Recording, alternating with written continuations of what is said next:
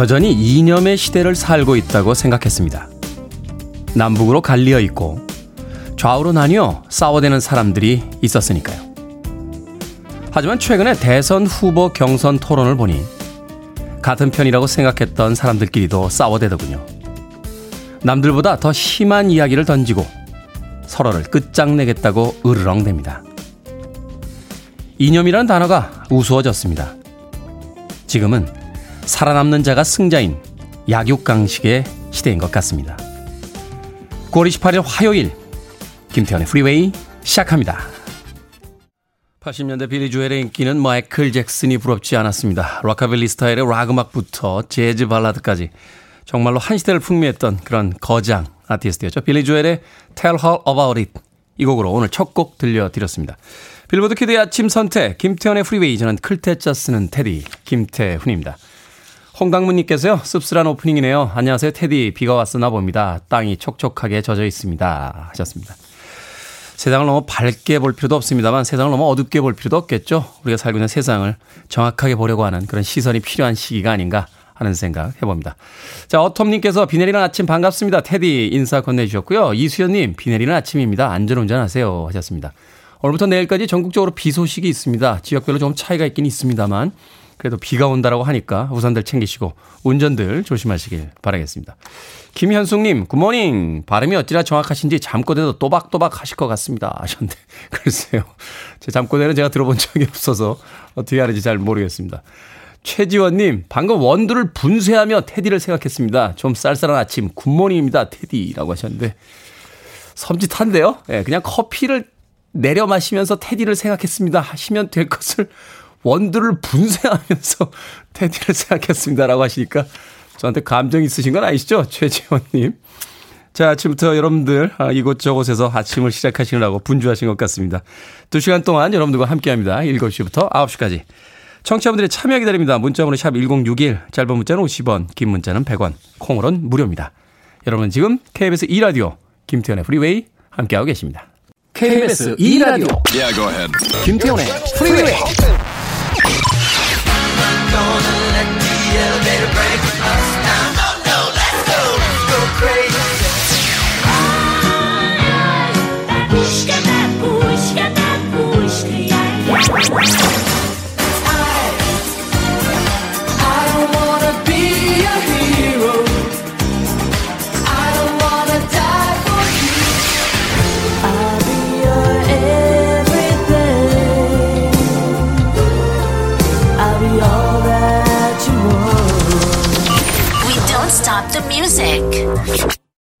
영화 프렌치 키스에 수록됐던 곡이었죠. 68년도에 마마카스가 아, 불렀던 곡을 리메이크했습니다. The Beautiful South의 Dream a Little Dream 들이었습니다.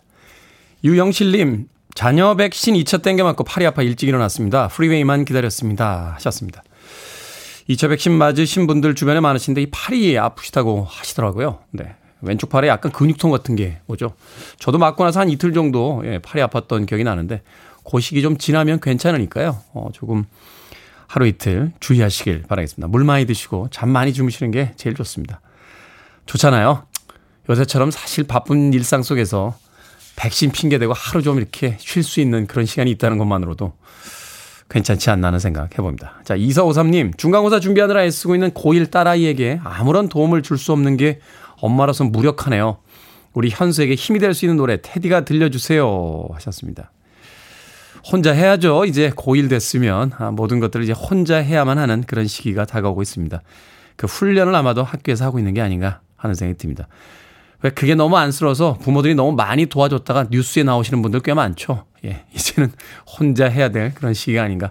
마음으로서 응원해 주시고요. 맛있는 거 많이 해 주시면 됩니다. 2453님. 제가 치킨 한 마리 보내드릴게요. 예, 딸아이 현서와 함께 맛있게 드시길 바라겠습니다. 김시영님, 보이는 라디오에 잠수교 보이네요. 창밖에 잠수교가 보인다라는 노래가 생각이 납니다. 하셨습니다. 이 노래 있었죠? 이 노래. 너를 보면 나는 잠이 와. 이상하다, 그치? 막 이런, 이런 노래가 있었는데. 당시에 그 노래 굉장히 아방가르드 했어요. 무슨 이런 노래가 있지? 라고 했는데, 그 아방가르드 함이 굉장히 많은 사람들이 어필을 해서 꽤나 크게 히트했던, 예, 그런 기억이 있습니다. 예, 창밖에 잠수교가 보인다, 보여. 막 이런 노래. 영화도 있었는데요. 예. 그 정승호 씨가 아마 주연을 맡았던 것 같은데 저 그 영화 봤어요. 예. 정승호 씨가 막 영화에서 그럽니다. 전혀 아침이면 77번을 달고 뜁니다. 그럼 사람들이 제 등번호를 보고 야 7땡이다 7땡 하면서 얼마나 기분이 좋겠습니까? 그래서 저는 77번을 달고 아침마다 달립니다. 막 이런 얘기를. 내가 왜이 대사가 아직도 기억이 나죠? 80년대 언제가 봤던 그 창, 창밖에 잠수교가 보인다라는 영화 그리고 그 영화의 주제곡이었던 네, 그 노래 김시영 씨께서 다시 한번 상기시켜 주셨습니다. 제가 한때 배우가 꿈이었다고 말씀드렸나요? 예, 일찍 포기했습니다. 예. 신현숙님, 어제는 남편과 막걸리 한 잔 했는데 달달해서 몇 잔을 마셨는지 기억이 없습니다. 남편이 아침에 술 주정을 그렇게 하냐고 할 말 못할 말 다 쏟아냈다고 하는데 전혀 기억이 없네요. 라고 하셨습니다. 그러라고 마시는 겁니다. 예. 얼마나 좋습니까? 남편하고 드시니까 세상에서 가장 안전한 분하고 드셨으니까 마음껏 드실 수 있고요. 드신 김에 할 말 못할 말 다 쏟아내셨으니 또 마음도 좀 예, 가뿐해지셨겠네요. 신현숙님 앞으로도 종종 남편분한테 막걸리 한잔하자라고 이야기하시길 바라겠습니다. 자, 막 듣습니다. Johnny Hey Jazz. I don't wanna be a hero.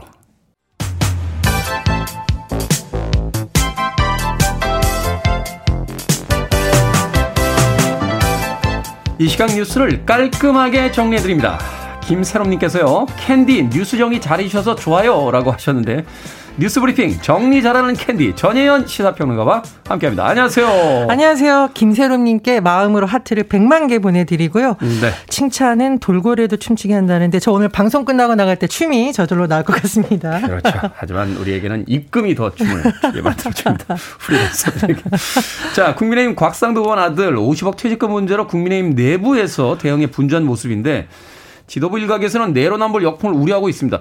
어제 나온 뉴스 보니까 국민의힘에서는 이미 알고 있었다 하는 기사도 있었어요. 예, 그렇습니다. 이 국민의힘에서 당초 이 대장동 의혹을 민주당 이재명 후보를 공격하려는 소재가 될 것이다라는 전망이 나왔는데 지금 심상치 않죠. 왜냐하면 국민의힘 각상도 의원의 아들의 퇴직금 문제가 굉장히 시끄럽습니다. 음. 곽상도 의원 물론 탈당을 했어요. 그런데 이 논란이 세 가지 측면에서 지금 진행이 되고 있는데 첫 번째 테드님이 말씀해 주셨듯이 지금 언론 보도를 보면 국민의힘 지도부가 이 50억 퇴직금 부분에 대해서 사전에 인지를 하고 있었다는 거예요. 그러면 지도부 차원에서 이 문제에 대해서 좀 단호하게 어, 곽상도 당시 의원을 출당 조치, 탈당은 자율적으로 하는 거고요. 출당 조치를 하거나 아니면 뭔가 단호하게 제명을 하거나 해서 우리 당이 이런 문제에 단호하게 하고 있다. 읍참마속 해야 된다라는 모습을 보여줬어야 되는 건데 하지 못한 거 아니냐. 결국은 네. 이거 우리 저쪽 비판하는데 당신들도 비슷하다는 내로남불 역풍 맞는 거 아니냐는 우려가 제기되고 있는 겁니다. 실제로 이 대선 주자인 유승민 전 의원이 당 지도부가 탈당 그대로 방치한 데에 대해 굉장히 반성해야 된다 이렇게 지적을 했었는데 유승민 전 의원은 이 곽상도 의원에 대한 제명이나 출당을 요구한 바가 있었거든요. 네. 그러니까 이 상황에 대해서 지도부도 자유롭지 못하다 이런 비판론이 일어나는 거 한 가지 있고요. 자, 두 번째로 사실 국민의힘 초선들이 뭐 그렇게 최근에 움직임이 집단적으로 있지 않았는데 집단적인 움직임이 나오고 있습니다. 어제 강민국 의원을 비롯한 초선 7명이 국회에서 기자회견을 열었는데 곽상도 의원에 대해서 의원직 사퇴를 요구했어요. 네. 이 사람들이 사퇴까지 주장하는 이유는 50억 퇴직금 그 이후 여하를 막론하고 국민 여러분이 도저히 납득할 수 없는 일이다라고 했고요. 또 김근식 서울 송파병 당협위원장은 이 윤희숙의 길을 따라야 된다라고 말하는데 이것 역시 의원직 사퇴를 압박하는 것이라고 해석이 나오고 있습니다. 자 지도부 한 축이 있을 거고 초선들 한 축이 있을 거고 또 다른 네. 축이 있죠. 가장 정치적 흐름에 민감할 수밖에 없는 대선 주자들인데 이 홍준표 의원이 최근 열린 TV 토론회에서 대장동 비리 문제 그리고 고발 사주 사건 이 고발 사주 사건은 지금 윤석열 전 총장과 관련된 그렇죠. 논란이 있는 부분이죠. 이 두 가지를 거론하면서 역사상 유례가 없는 진흙탕 대선이 되고 있다. 이렇게 비판을 했고 또 윤석열 전 총장에게 질문을 했어요. 화천대유 사건 이렇게 심한데 검찰 내부 첩보 안 받았느냐? 그러니까 검찰총장 재직 시절에 그렇죠. 이런 정보 정말 몰랐느냐라고 묻기도 했는데 윤석열 전 총장은 어, 전혀 받지 못했다라고 또 선을 긋기도 했습니다. 거기에 대해서 또 논평을 했죠. 몰랐다라면 무능한 거고. 그렇습니다. 이건 또 뭐 SNS로 뭐 신경전이 오가기도 하고 또 그런 상황이고요.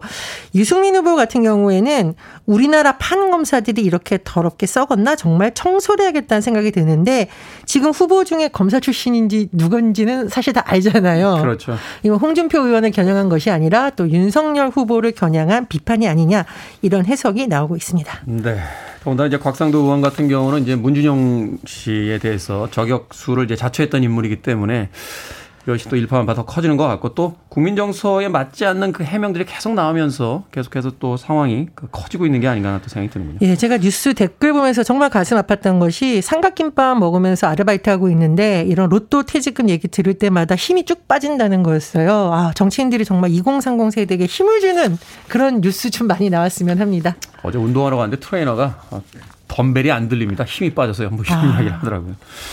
자, 코로나19 백신 4분기 접종 계획이 발표가 됐습니다. 소아 청소년과 임신부에 대한 접종이 시작이 된다고요?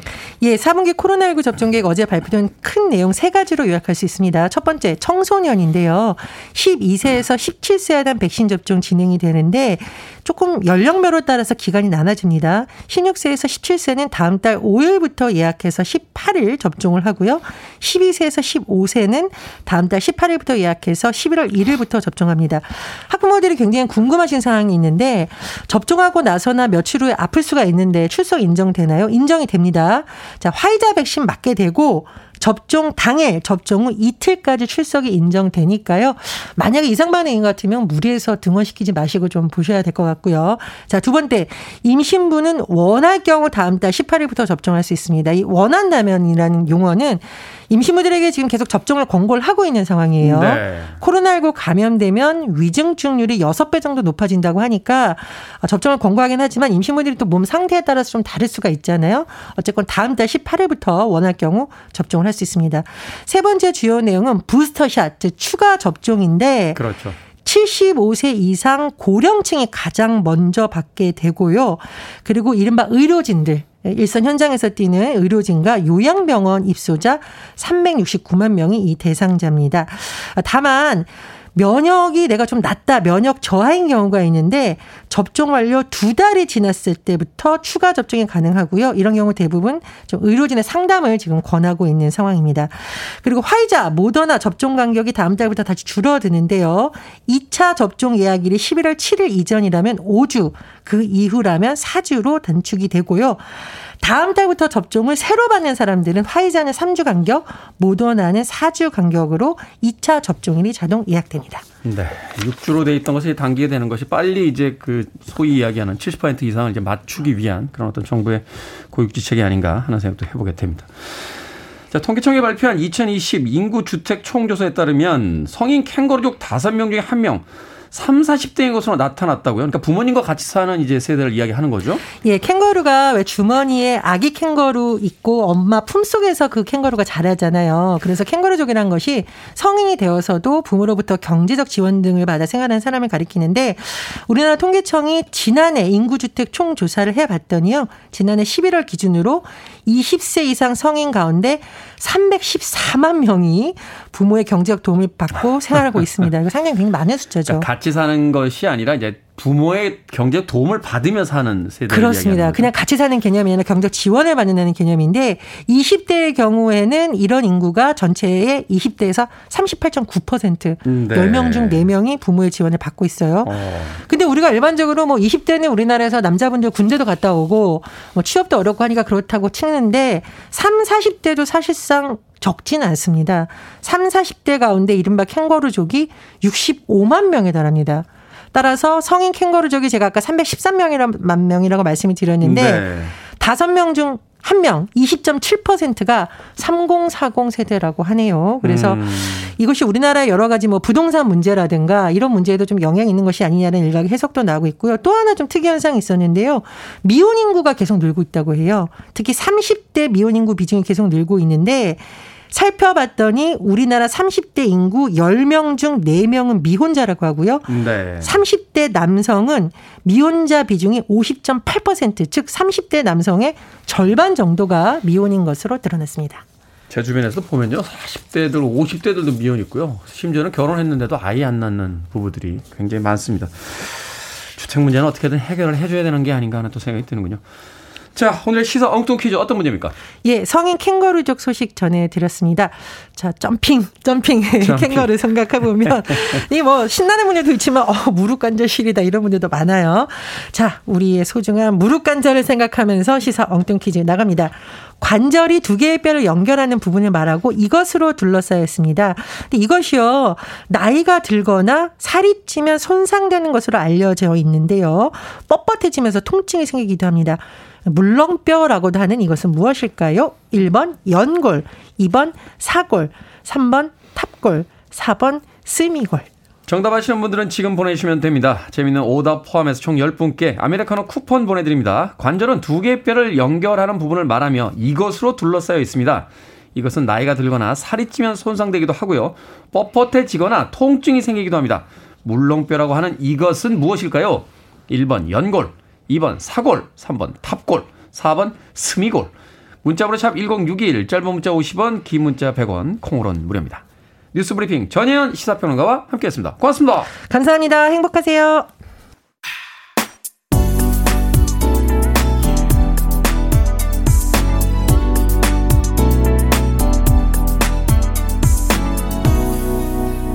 김태훈의 Freeway. 평론가에 따라서는 아방가르드 펑크라는 독특한 음악으로 분류하기도 합니다. 케이트 부시의 바부슈카 들이었습니다. 케이트 부시는 사실 일반적인 팝팬들보다는 이 아티스트들에게 더 존경을 받는 그런 인물로서 알려져 있습니다. 19살 때 자신의 자작곡을 가지고 영국에서 데뷔를 해서 차트 1위를 기록했어요. 그래서 어 가장 어린 아, 영국에서 싱어송라이터인 여성으로서는 최초로 1위를 기록한 아, 그런 아티스트로서 아, 기록되고 있는 그런 인물입니다. 케이트 부시의 바부시카 들으셨습니다. 자, 오늘의 시사 엉뚱 퀴즈. 관절은 두 개의 뼈를 연결하는 부분을 말하는데 무엇으로 둘러싸여 있을까요? 정답은 1번 연골이었습니다. 1873님, 해골, 무서워잉이라고 아침부터 애교 부리신 거죠? 황조아님, 몰골. 고영원님, 골머리, 우리 집 20대 새 아이도 연애할 생각을 안 합니다. 하셨는데, 참 세상이 이렇게 변하나요? 예전에는 10대, 20대 때 연애하려고 하면 공부해야지 무슨 연애를 하냐고, 예, 부모님들이 도시락을 싸들고 다니시면서 말리셨는데, 요새는 아이들이 연애를 안 한다고 또 부모님들이 걱정을 많이 하고 계십니다. 이재님, 1번 연골이요. 이번에 아들이 축구하다 무릎 연골이 파열돼서 수술했습니다. 하셨는데, 아이구야 무릎 연골 파열되면 굉장히 아픈데요. 저도 약간 이 슬개골절이 안 좋아서요. 전 잘 뛰질 못합니다. 예, 걷기를 오래만 해도 이렇게 아프곤 해서 예. 어릴 때 등산을 많이 했더니 연골이 좀 안 좋다라고 하는데 연골 파열되면 좀 조이, 주, 어, 주의하셔야 됩니다. 예, 조심하시길 바라겠습니다. 남옥규님 오답 내 고향 동막골 나지영님 소, 소불고기 전골 네. 이지연님 시골 김현철님 손흥민 슛골 이라고 보내주셨네요. 얼마 전 아스날전에서 한 골 넣었죠. 아쉽게도 토트넘은 3대1로 패하긴 했습니다. 자, 방금 소개해드린 분들 포함해서 모두 10분에게 아메리카노 쿠폰 보내드립니다. 당첨자 명단은 홈페이지에서 확인할 수 있고요. 콩으로 당첨이 되신 분들은 방송 중에 이름과 아이디 문자로 보내주시면 어, 모바일 쿠폰 보내드리겠습니다. 문자 번호는 샵1061, 짧은 문자는 50원, 긴 문자는 100원입니다. 나지영님께서요, 저 궁금한 게 있는데요. 혹시 경인방송의 박현준 DJ 아시나요? 태훈님과 같은 급이라고 하셔서요. 라고 하셨습니다. 박현준 씨가 저보다 낫죠. 어, DJ도 훨씬 오래 하셨고. 김광한 씨 아마 문화생으로 제가 알고 있습니다. KBS에서 오랫동안 그 방송하셨던 김광한 DJ의 문화생으로 알려져 있고. 저한테는 이제 후배이긴 합니다만, DJ 경력은 아마 저보다 많지 않을까 하는 생각이 듭니다. 같은 급이라고 해요? 네, 알겠습니다. 박현준 씨, 사적으로 좀 보겠습니다. 네. 나지영 씨 궁금증에 대한 풀이가 됐는지 모르겠는데 이러지 마십시오. 네. 유럽의 음악으로 갑니다. 8156님 그리고 가윤아님의 신청곡입니다. Final Countdown.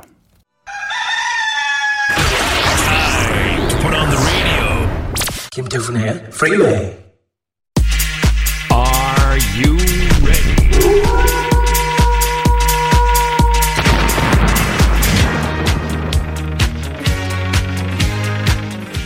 3809님께서 고민 상담 누가 하시는 건가요? 요즘 제일 재미있는 코너입니다. 라고 물어보셨는데, 누구겠습니까? 오직 겸손 빼곤 다 가진 저. 오늘도 김 소장 등판합니다. 결정은 해드릴게. 신세계 상담소.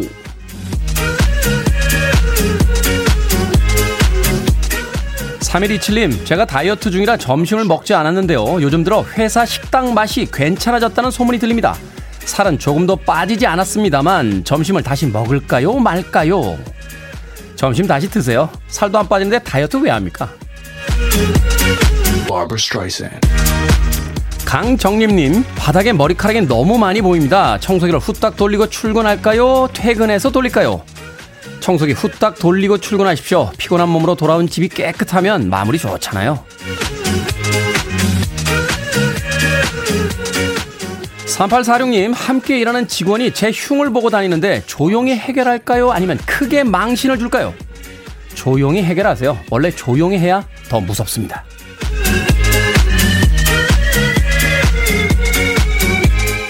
김연숙님, 자전거 타고 출퇴근을 하다가 좋아하는 청바지가 찢어졌습니다. 작년에 3만원 주고 산 청바지인데 수선비가 더 많이 나올 것 같거든요. 수선해서 입을까요? 버릴까요? 수선해서 입으세요. 좋아하는 거엔 돈 아끼는 게 아닙니다.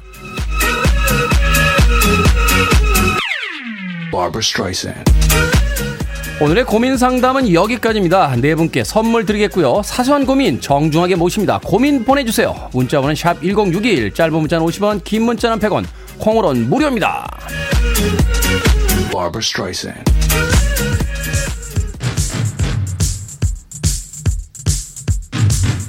아미 스튜어트입니다. Knock on wood. You're listening to one of the best radio stations around. You're listening to 김태훈의 Freeway. 빌보드 키드의 아침 선택 KBS 2 라디오 김태현의 프리웨이 함께하고 계십니다. 4076님께서요. 반갑습니다. 극동방송 맞습니까? 하셨는데 반갑습니다. 아닙니다. KBS입니다. 자 1부 끝곡은 김경숙님의 신청곡으로 합니다.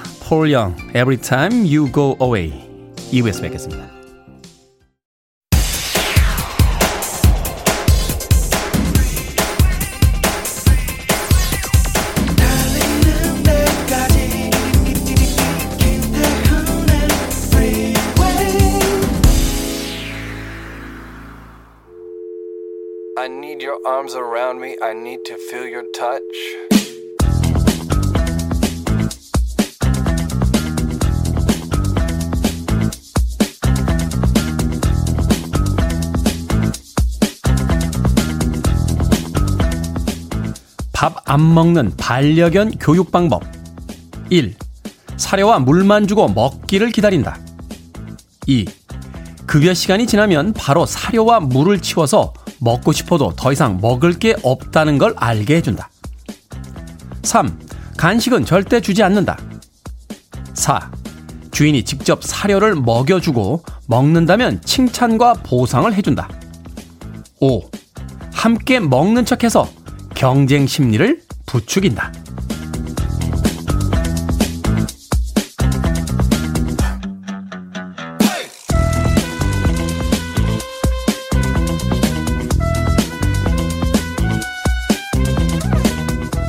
뭐든 읽어주는 남자. 오늘은 밥 안 먹는 반려견 교육 방법을 읽어드렸습니다. 밥 안 먹는 아이만큼이나 밥 안 먹는 반려동물도 걱정거리죠. 간식에 맛들이고 나면 사료는 거들떠보지도 않고요. 값비싼 수제 간식에 영양제. 내가 먹을 건 아껴도 아이 음식엔 신경 쓰지만 밥 한 번 먹이기 쉽지 않습니다.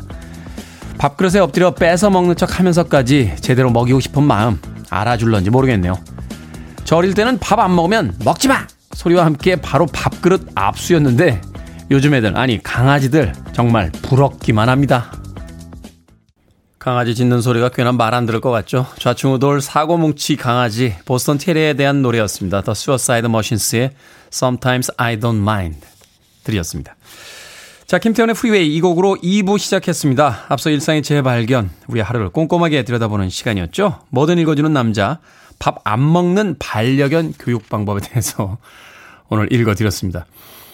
뭐 핵심은 이거죠. 어, 밥 주고 안 먹으면 그냥 치워버린다. 배고프면 지가 먹겠지. 라고 하는 거. 김경숙님, 밥 안 먹는 반려견도 있군요. 하셨고요. 이정희님, 저희 아들도 그렇게 해봐야겠어요. 요즘 따라다니면서 먹이네요. 하셨습니다. 이은희님, 밥 안 먹는 아들, 치아 뿌라! 하면 제일 무서워해요. 김지연님, 저 어릴 땐 먹지 마! 하고 등짝 스매싱이었죠. 하셨습니다. 생각해보면 저희 어릴 때나 에, 버리장머리 없는 강아지나 그렇게 크게 다르지는 않은 것 같아요. 그래서 아이들과 또 강아지가 이렇게 쉽게 친해지는 건 아닐까 서로 통하는 부분이 있기 때문이겠죠. 최근에 이제 애완견이라는 단어도 쓰지 않죠. 반려견, 반려동물이라는 단어를 써서 어, 우리들과 함께하는 그런 어, 생명으로서 분명히 존엄을 어, 이야기합니다. 그런가 하면 최근에도 이 어, 반려동물들에 대한 학대 같은 뉴스들이 계속 그 신문이라든지 뉴스에 오르내리고 있어서 눈살을 찌푸리게 하는데 생명에 대한 존중부터 먼저 우리가 가져야 되지 않나 하는 생각이 듭니다. 그래도 밥그릇에 밥 안 먹으면 밉죠. 예. 예전에 저희 어머니도 그랬어요. 이놈의 자식이 하면서 주걱 들고 막 뛰어나오셨던 그런 기억이 납니다. 자, 뭐든 읽어주는 남자. 여러분 주변에 의미 있는 문구라면 뭐든지 읽어드립니다. 포털 사이트에 김태훈의 프리웨이 검색하고 들어오셔서요. 청취자 참여 게시판 사용하시면 되고요. 말머리 뭐든 달아서 문자라도 참여가 가능합니다. 문자 번호는 샵 1061, 짧은 문자는 50원, 긴 문자는 100원, 콩으로는 무료입니다. 채택되신 분들에게는 촉촉한 카스테라와 아메리카노 두 잔 모바일 쿠폰 보내드리겠습니다. I want it, I need it, I'm desperate for it. Okay, let's do it. 김태훈의 Freeway. 임지혜님의 신청곡이었던 베니킹의 Stand By Me 이어진 곡은 홍당무님의 신청곡이었던 더 로네츠의 Be My Baby까지 두 곡의 음악 이어서 들려드렸습니다. 6635님 아침 걷기 운동하면서 들으니까 힘든 줄 모르고 너무 잘 듣고 있습니다 하셨습니다. 7202님, 2년 전 사고로 무릎 수술했는데 내내 좋지 않다가 운동도 못하다가 몇 달 전부터 동네 뒷산 오르고 있어요. 테디 목소리와 함께.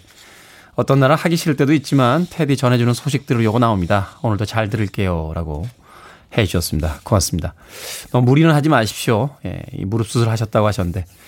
아침 시간에 이렇게 운동하다 보면 그 운동이 참 지루하게 느껴질 때가 있죠. 어, 저도 사실은 그 짐에서 운동할 때, 걷기 운동할 때 그 화면에다가 어, 보고 싶었던 드라마 띄워놓고 혹은 뭐 다큐멘터리 한 편 띄워놓고 이렇게 운동하다 보면 그 시간이 훌쩍 지나갈 때가 있습니다.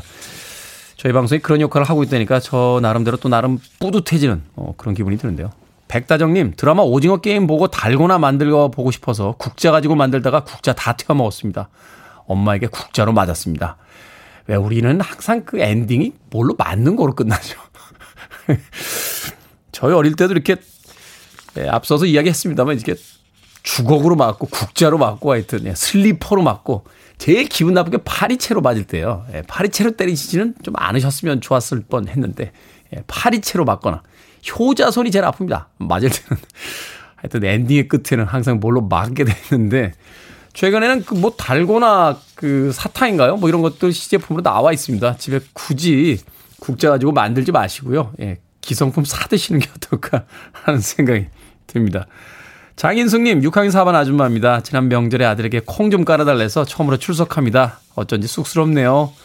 재밌게 진행하는 테디 앞으로 쭉 들을게요. 해주셨습니다. 자주 오십시오. 앞으로도.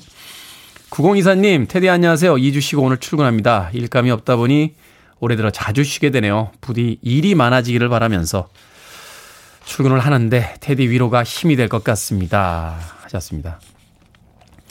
최근에 참 힘들죠. 자영업자분들 많이 힘들다고 하고 또 직장 다니시는 분들도 뭐 다행히 지금 직장 생활을 하고 있습니다만 그럼에도 불구하고 여기저기 눈치가 보입니다. 아, 이 힘든 시절이 언제쯤 끝날까?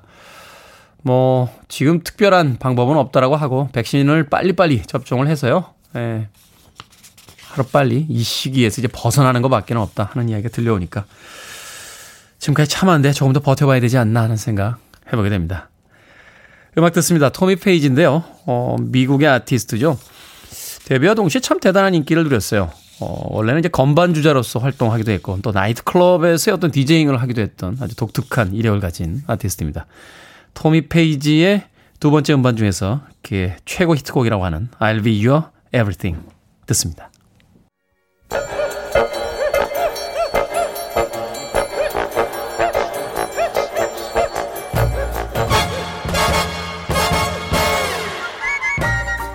온라인 세상 속 촌철살인 해학과 위트가 돋보이는 댓글들을 골라봤습니다. 댓글로 본 세상.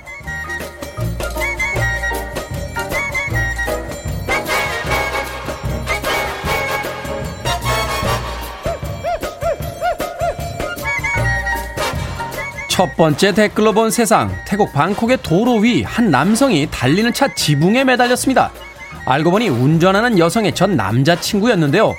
목격자들의 말에 따르면 30분 동안 지붕에 매달려서 같은 실수를 반복하지 않겠어 라고 용서를 구했다는군요. 운전자는 아랑곳하지 않고 운전을 계속했다는데요. 여기에 달린 댓글들입니다. 젠님, 아니 실수를 하지 않겠다고 말하면서 실수를 하니 누가 다시 받아주겠어요. 김우연님, 제발요 싫다고 하면 싫은 줄 알았으면 좋겠네요. 무슨 잘못인진 모르겠지만 매달린 남자나 그냥 매달고 달린 여자나 둘 다 참 대단하다 하는 생각이 듭니다. 여러분, 사랑과 연애가 이렇게 위험한 겁니다. 이걸 꼭 해야겠습니까?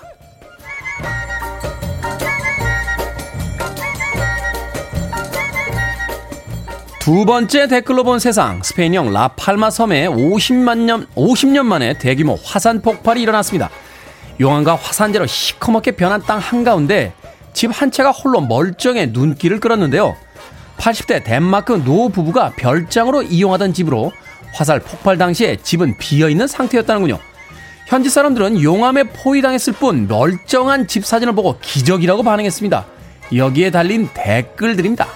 상상용님, 기적의 집이라면 집값이 대폭 오를 것 같네요. 프라이드님, 뭐야?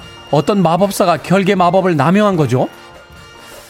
저도 사진을 봤습니다만 용암 한복판에 홀로 멀쩡한 집이 한편으로는 기괴하면서도 신비롭기까지 하더군요.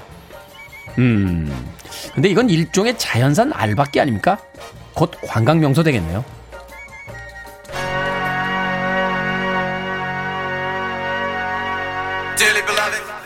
그립네요 이 아티스트 프린스 앤더 레볼루션 Let's Go Crazy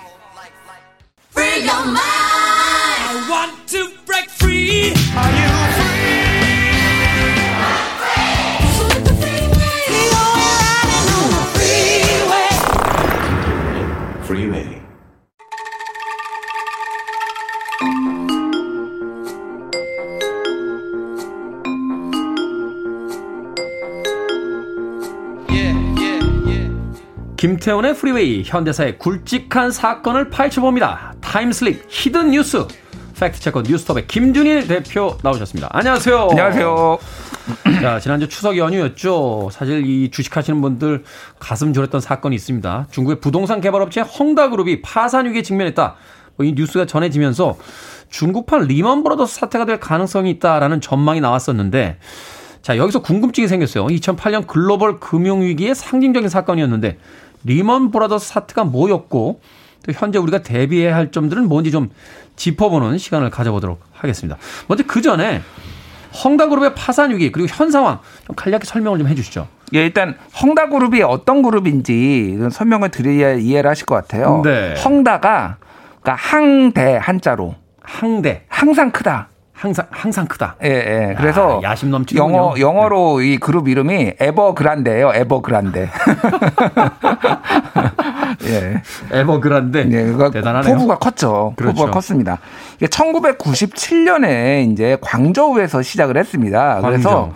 중국도 한국하고 굉장히 유사한 점들이 많아요. 그래서 부동산 광풍이 이제 불었어요. 이게 몇 년 동안 왜 중국 가시는 분들이 그 얘기 하시더라고요. 웬만한 음. 곳에 가면 뭐 100층짜리에 가까운 빌딩들이 너무 많이 올라가고 있어서 예. 뭐 엄청나다고 막. 그러니까요. 그래서 한꺼번에 이제 막 개발 붐이 부니까 그때 막 전국 도시의 280곳에서 1,300개 막 개발 사업을 막 한 거예요. 280개 도시요? 예, 예. 한꺼번에 막. 근데 이걸 어떻게 했느냐. 우리 외환위기 때 생각하시면 외환위기 직전에 우리나라 대기업들이 부채 비율이 막 1000% 가고 그랬잖아요. 그렇죠. 그러니까 자기 돈으로 한 게 아니라 다 은행 돈으로 해가지고 그거를 또 돌려 막고 또 새로 또 사업 버리고 사업 버리고 음, 하면서 부채 비율이 음. 그렇게 된 거예요. 그래서 헝다의 총 자산이 대략 한 420조 정도 되거든요. 420조요? 예. 우리나라 1년 예산이 한 550조 정도 되지 않습니까? 거의 비슷합니다. 자산이. 와. 근데 빚 부채가 360조 정도 됩니다. 지금. 그러니까 이거가 대부분이 원금을 안 갚고 지금 이자만 내고 있는데 그냥 생각을 해보세요. 그러니까 360조 빚이 이자가 얼마를 내야 될지. 그래서 이야. 올해 올해 말까지 올해 말까지 한 8천억 원 내야 돼요. 지금 지금 남은 기, 남은 기간 동안 내야 되는 게 8천억 원이에요.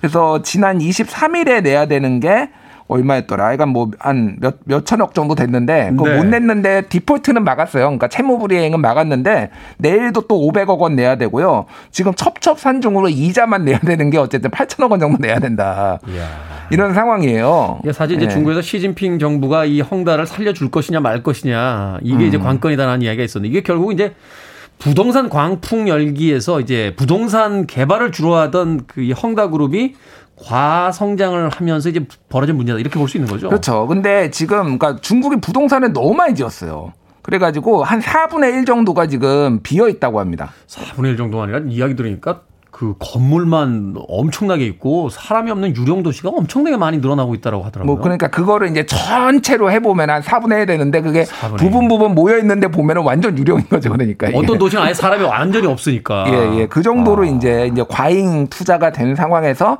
중국 정부가 지난해부터 특히 이제 시진핑이 이거 문제가 많다 그래가지고 대출 규제를 시작해서 한마디로 금리를 올려버렸습니다. 중국에서 음. 대출 규제 야 갚어 어 이렇게 되니까 이제 여기에 유동성 위기가 온 거죠. 이, 이, 이 상황이에요. 그러니까 지금. 새로 뭐 빌리는 분들이야 그 올라가니까 안 빌리고 말겠다 이렇게 하겠지만 이미 빌린 사람들은 이제 말하자면 부채 비율뿐만이 아니라 이제 음. 이제 비율이 올라가니까 360조 빌려놓은 사람들은 이제 난리가 난 거죠 한마디로 지금 1%만 올 1%만 올려도 3 3조 6천억이잖아요. 그렇죠. 그러니까 더 문제는 올해까지는 이자만 내도 되는데 내년부터는 원금도 상환해야 돼요. 지금 여기가 난리군요. 예. 자, 이 사태를 보면서 우리가 데자뷔를 하나 경험하게 되는데 음. 2008년에 리먼 브라더스 파산도 이와 비슷한 어떤 사건이었나요? 그렇죠. 리먼 브라더스 사태는 이제 서브프라임 모기지 이 사태라고도 이제 보통 얘기를 합니다. 네. 그러니까 뭐 리먼 브라더스는 투자은행이에요. 투자은행. 미국의 4대 투자은행이었던 거대 금융그룹이었는데 한마디로 하면 부실 채권들을 대거 매입을 해가지고 이것들을 수익을 올리는 데 사용을 하다가 네. 거기에서도 이게 망하면서 리먼 브라더스가 망하면서 나 이제 미국 경제가 완전히 수렁에 빠졌죠. 사실 그 한국이 가장 힘들었던 거는 1997년 8년 외환위기잖아요. 그렇죠. 근데 그 외환위기를 미국이 그때 2008년에 겪었다. 2008년 9년에 겪었다라고 생각. 한국도 타격을 입었지만 그 음. 정도로 음. 타격을 입지는 않았는데 미국은 한국의 외환위기 때였다. 뭐, 뭐 집값 반값 되고 막 폭락하고 막 난리가 아니었죠 그때. 그러니까 이때 뭐 직장 잃은 사람만 뭐 500만 명 이상이라고 그러고 그 자기 집 잃은 사람 잃은 잃은 사람만 뭐 300만 음. 명 이상이 집을 잃었다라고 하니까 뭐 엄청난 어떤 사태였는데. 자, 이 리먼 브라더스 당시에 보니까 150년이 넘는 역사를 그 가지고 있었는데 2008년에 그 이제 파산을 하게 되면서 글로벌 금융위기를 이제 몰고 왔습니다. 네. 자, 일단은 앞서 이야기하신 것처럼 서브프라임 모기지 사태 또 부실 파생 상품 이렇게 이야기를 하셨는데 이게 어떤 걸 이야기하는 겁니까?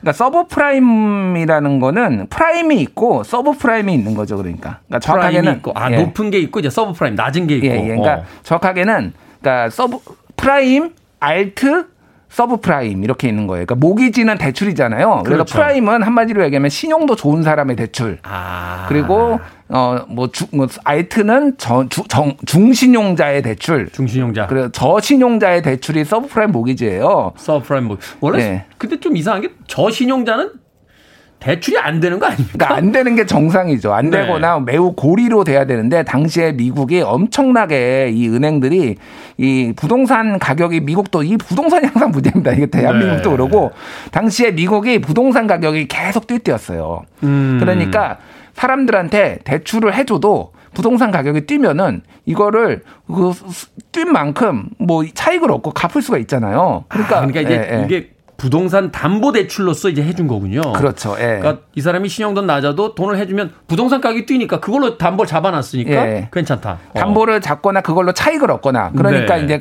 괜찮았는데 이게 언제까지 파티가 계속될 수는 없잖아요. 어느 정도 뛰다가 부동산도 주식도 마찬가지고 어느 정도 사이클이 있잖아요. 네. 너무 많이 돈이 풀린 거죠. 그러니까 더 이상 이제 추가 매수가 힘든 상황이 되니까 부동산 가격이 떨어지면서 이게 다뭐 어, 뭐 한마디로 하면 돈을 못 갚는 사람들이 생기니까 이제 서 서브프라임 음. 모기지 사태가 벌어지면서 그와 관련된 채권을 구입한 리만 브라더스가 파산을 해서 사실 리만 브라더스 말고도 그때 파산 한 해 만에 엄청나게 얘기가 많이 나왔습니다. 다른 은행들 막 금융 투자 회사들. 근데 리만 브라더스는 매우 억울해하고 있어요. 그 우리 우리나라 1997년 외환위기 때 네. 매우 많은 회사들이 쓰러졌잖아요. 그 그렇죠. 그 중에서 대표적인 게 대우그룹이잖아요. 대우그룹이죠. 예, 대우그룹이죠. 대우그룹은 진짜 억울해합니다. 음. 우리가 어, 뭐 시범 케이스로 우리가 뭐 이렇게 망했다. 사실은 현대, 삼성 같이 다 망해야 되는데 우리만 하나만 그러니까 리먼 브라더스 딱 똑같은 마음이에요. 쟤네도 다 부실이 있었는데 우리만 이렇게 망하게 해가지고 우리만 targeting을 했다. targeting을 했다. 이런 약간 억울함을 지금 호소하고 있죠. 네. 음, 그렇군요. 어찌 됐건 이제 금융권이 이제 부실 상품, 부실 파생 상품들을 이제 내보내면서 이게 문제가 됐잖아요. 이때 뭐 이야기 드니까 서브프라임뿐만이 아니라 여러 부실 상품들이 이제 시장에 풀리게 되면서 음흠. 은행권에서는 그 단기간 어떤 수익을 기대했는데 그게 이제 폭락을 하게 되면서 그 부채를 이제 고스란히 끌어안는 거다 이런 이야기를 했거든요. 그러니까 이제 서브프라임 모기지 그러니까 한마디 저신용자 대출만 해도 문제가 됐는데 여기에서 이제 소위 말하는 이 금융공학자들 이 월가의 금융공학자들이 새로운 상품들을 만들어냅니다. 그래서 뭐 부채 담보부 증권도 있고 뭐 자산 유동화 증권 뭐 이런 게 있는데 한마디로 얘기를 하면 이런 거예요. 자 이게 돈을 지금 다 빌려줬잖아요. 네. 그럼 이건 이제 채권이 있는 거잖아요. 이 사람은 뭐 돈을 빌려간 사람 채무가 있고 그렇죠. 이 채권만 있으면은 이거는 아무런 가치가 없는 거예요. 그래서 이 채권들을 또 모읍니다. 모아가지고 어. 이거를 증권으로 만든 거예요. 그런데 이 사람들은 연체가 지금 연체율이 뭐 거의 없다. 0.1%다. 그러면 이거는 망할 가능성이 없으니까 이거들을 집단으로 또 모아놓은 거예요. 하나만 그렇게 한 게 아니라 여러 개를 음. 모아가지고 이거를 상품으로 만들어가지고 이거를 거, 다 쪼개서 파는 거예요 또. 거기다 또 투자해라. 여기 여기에 투자해라. 그거를 리만 브로더스가 많이 사가지고 이게 그러니까 시장이 잘 될 때는 아무 문제가 없습니다. 뭐 주식도 그러잖아요. 주식도 오르 계속 오르고 있으면은 아무 문제 없이 잘 굴러가거든요. 네. 그러니까 이게 망할 확률이 0.00001%다. 이렇게 금융공학자들이 막 이렇게 선전을 했어요. 막 이게 동시에 이렇게 부채가 나, 그러니까 부실이 나가지고 모두가 돈을 못 갚을 확률이 얼마가 되겠, 냐 왜 그런 이야기 하잖아요. 예. 이거 혹시 망하는 거 아니면은 이게 망하면 다 망하는 겁니다. 이거 예. 망할 일이 없. 근데 결국 2008년에 다 망한 거죠. 그런데 그 일이 실제 벌어진 거죠. 다 망한 거죠. 그러니까. 그러니까 이게 모두가 다 모든 금융기관이 다 부실화된 거예요. 그러니까 이거를 사, 사 채권을 판매한 리만 브로더스 같은데 투자 회사도 그러고 이거를 사가지고 또 또 돌렸거든요. 그러니까 음. 돌리고 돌리고 돌리고 이러면서 중간 중간 다, 다 물려 있었던 거군요. 예, 다 물려 있었던 거예요. 그러니까. 예. 아, 그러니까 이제 이게 저기도 물려있고 저기도 물려있으니까 이제 돌리는 사람들 입장에선 안 망합니다. 이게 망하면 세상이 망하는 거예요. 라고 해서 안심을 시켰는데 세상이 망해버린 거죠. 2008년에. 참 네. 이때 사태 정말 대단했습니다. 2008년 리먼 브라더스 파산하면서 세계 금융시장이 그야말로 얼어붙었는데 이게 음. 왜 우리까지 영향을 주게 된 거며 글로벌 음. 금융시장의 위기가 어떻게 나타난 건지요? 그러니까 미국이 세계 이 종주국이고 한마디로 기축통화국이라서 생긴 거예요. 네. 뭐냐면은 미국 은행들이 망하게 생겼습니다. 야 음. 그러면은 야, 야 일단 이거 메워야 될 거 아니야 이거. 그렇죠. 이제 자기네 망하게 생긴 거. 망하게 생긴 걸 어떻게든 회수를 해야죠. 야, 돈, 야, 다, 다 가져와. 전 세계 투자한 거 다 가져와.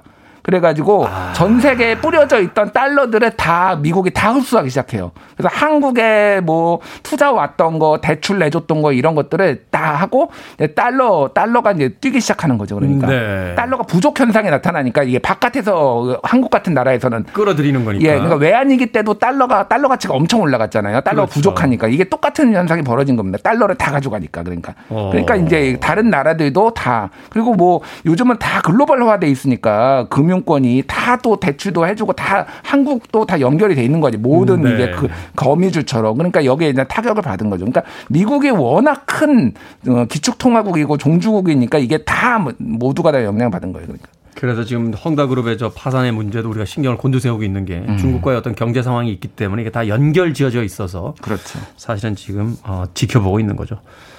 음악 한 곡 듣고 와서 계속해서 리먼 브라더스 사태에 대한 이야기 나눠보도록 하겠습니다. 돈이 너무 많아서 문제인 것 같아요. 더 노토리어스 B.I.G. Puff Daddy and Mase의 More Money, More Problems 듣습니다.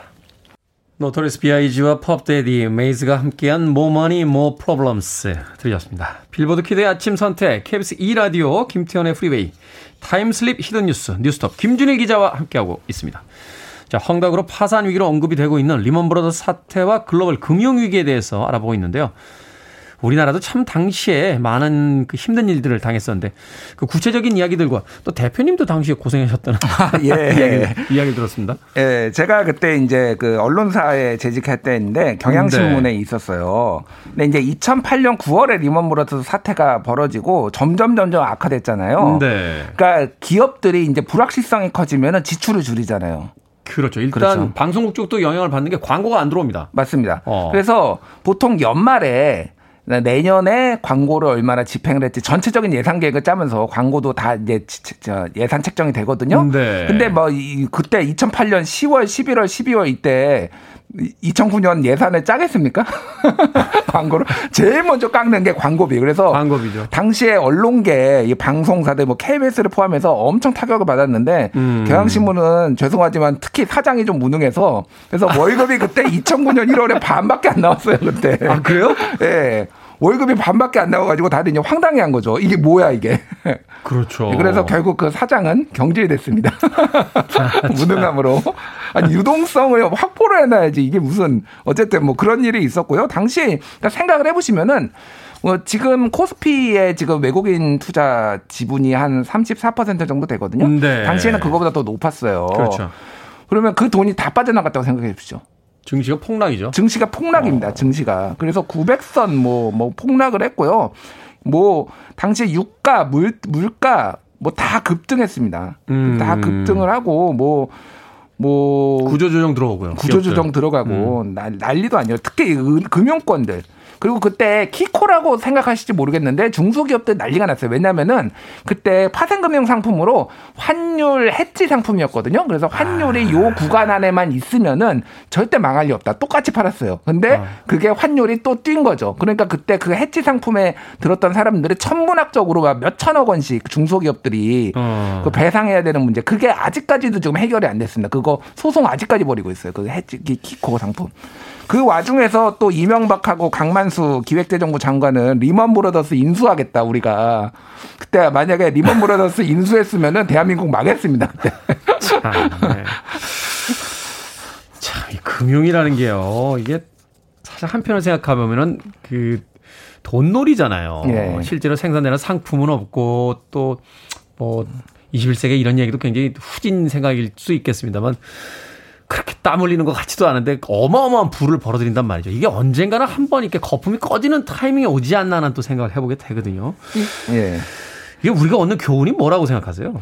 그러니까 뭐 영원한 파티는 없다. 라는 음. 거예요. 그래서 이 부동산하고 특히 이 금융하고가 딱 결부돼 있습니다. 항상 보면은 이 부동산하고 이 금융하고가 항상 지금도 우리도 어 그렇죠. 화천대유 지금 뭐 이거 뭐 사태가 벌어 있잖아요. 이거 폭등할 때 이 금융도 같이 이렇게 돈이 같이 풀리다가 또 이게 쪼그라들기 시작하면 같이 좀 줄어들거든요. 그래서 리스크를 항상 생각을 해야 되는데 그건 남의 얘기죠. 뭐 사실 저는 50억씩 어, 산재 위로금 좀 받아왔으면 좋겠다라는 생각만 듭니다, 요즘은. 예. 그 Wolf of Wall Street인가요? 그 레오나르도 디카프리오 나왔던 그 영화가 있었는데 그 영화의 그 주인공이 실존 인물이요. 조던 벨포트라고 하는 그 금융 사기범인데 예, 예. 영화의 마지막 장면이 굉장히 인상적입니다. 이 사람이 이제 결국은 FBI에서 이제 수사를 받고 이제 구속이 됐다가 어. 풀려 나와서 나는 이렇게 사기를 쳤다를 가지고 강연을 다녀요. 예. 미국은 참 재밌는 나라는 생각이 드는데 그때 이제 많은 사람들이 그 강연을 이제 듣고 있습니다. 아, 카메라가 그 조던 벨포트를 연기하는 레오나르도 디카프리오를 보여주다가 음. 180도로 회전을 해서 이제 관객들을 보여주거든요. 네. 마틴 스콜세지 감독이 이제 이런 의도를 가진 거죠. 나는 지금까지 사기꾼이 얼마나 많은 사기를 쳤는지 보여줬는데 혹시 여러분은 음, 그를 닮으려고 하고 있지 않습니까? 라는 그 카메라의 시선. 음. 그 레오나르도 디카프리오 나온 Catch Me If You Can도 그것도 그렇죠. 사기꾼 얘기인데 아마 전 세계에서 가장 잘생긴 사기꾼 전문 배우가 아닌가 생각도 하게 되는데 마지막으로 이 예. 부분 좀 이야기 좀 해주십시오. 헝다 그룹으로 다시 돌아오겠습니다. 다시 현재로 들어와서 헝다 그룹 사태가 그때와 어떤 유사점이 있는지 또 이 헝다 그룹 사태가 또 앞으로 우리에게 어떤 영향을 줄지. 네. 첫 번째로 리만 브라더스처럼 되지는 않을 겁니다. 음. 왜냐하면은 중국은 기축 통화가 아니에요. 그러니까 그때 하죠. 사태가 그냥 단순하게 생각해 보면은 돈을 다, 다 회수해 가 가지고 이게 전체적으로 금융이 문제가 생긴 거잖아요. 네. 그렇게는 안 될 거다. 다만 이제 중국 시장이 어떻게 되는지 좀볼 필요는 있어요. 왜냐하면은 이미 시진핑이 지금 작년부터 해가지고 몇 년 전부터 해가지고 중국의 기업들의 부채율이 너무 높으니까 지금 대출을 죄고 있거든요. 네. 디폴트율이 국영기업 디폴트율이 50%막 기록합니다 지금. 그러니까 중국이 전체적으로 좀 전체적으로 구조조정이다. 라고 하고 헝다가 만약에 망하, 망하게 되면은 국유화할 겁니다. 지금 어, 중국이 전체적으로 시진핑 독재 체제를 구축하기 위해서 네. 주요 기업들을 다 국유화하고 있고요. 알리바바도 지금 마윈의 알리바바도 지금 국유화하는 거 아니야? 막 이런 얘기들이 나오고 있어요. 거의 뭐 뺏어간다는 게 정설이던데요. 거의 뺏어간다는 네. 게 정설이에요. 지금 이것도 그래서 국유화될 가능성 그럼 망하진 않는다 일단. 망하진 않는다라는 건데 중요한 거는 이제 중국 시장에 대한 리스크가 굉장히 커질 것이다 앞으로. 그러니까 한국에는 무역 무역으로 지금 중국하고 팔, 팔고 있잖아요 수출 그렇죠. 그러니까 그런 부분에 있어서는 굉장히 사업 환경은 너무 수출 환경은 되게 힘들어질 것이다 이렇게 좀 봐야 될 것 같아요. 네, 뭐 경제 위기를 피해갈 수는 없겠습니다. 우리가 대비는 좀 해야 되지 않나 하는 생각 해보게 됩니다. 자, 최근 몇몇 해외 기관에서 우리나라의 가계 부채에 대해서 경고한 바 있습니다. 세계 금융시장의 흐름 조금 더 각별히 지켜봐야 될 것 같습니다. 리먼 브라더스 사태와 글로벌 금융위기에 대해서 김태현의 프리웨이 타임슬립 히든뉴스 뉴스톱 김준일 기자와 이야기 나눠봤습니다. 고맙습니다. 감사합니다.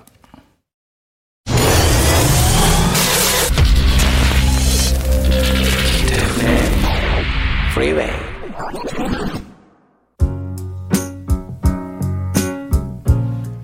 KBS 이라디오 김태훈의 프리웨이 오늘 방송 여기까지입니다. 오늘 끝곡은 길버트 워설리반 Alone Again Naturally 준비했습니다. 비가 촉촉히 내리고 있습니다. 오늘 하루 잘 보내시길 바라겠습니다. 내일 아침 7시에 돌아옵니다. 고맙습니다.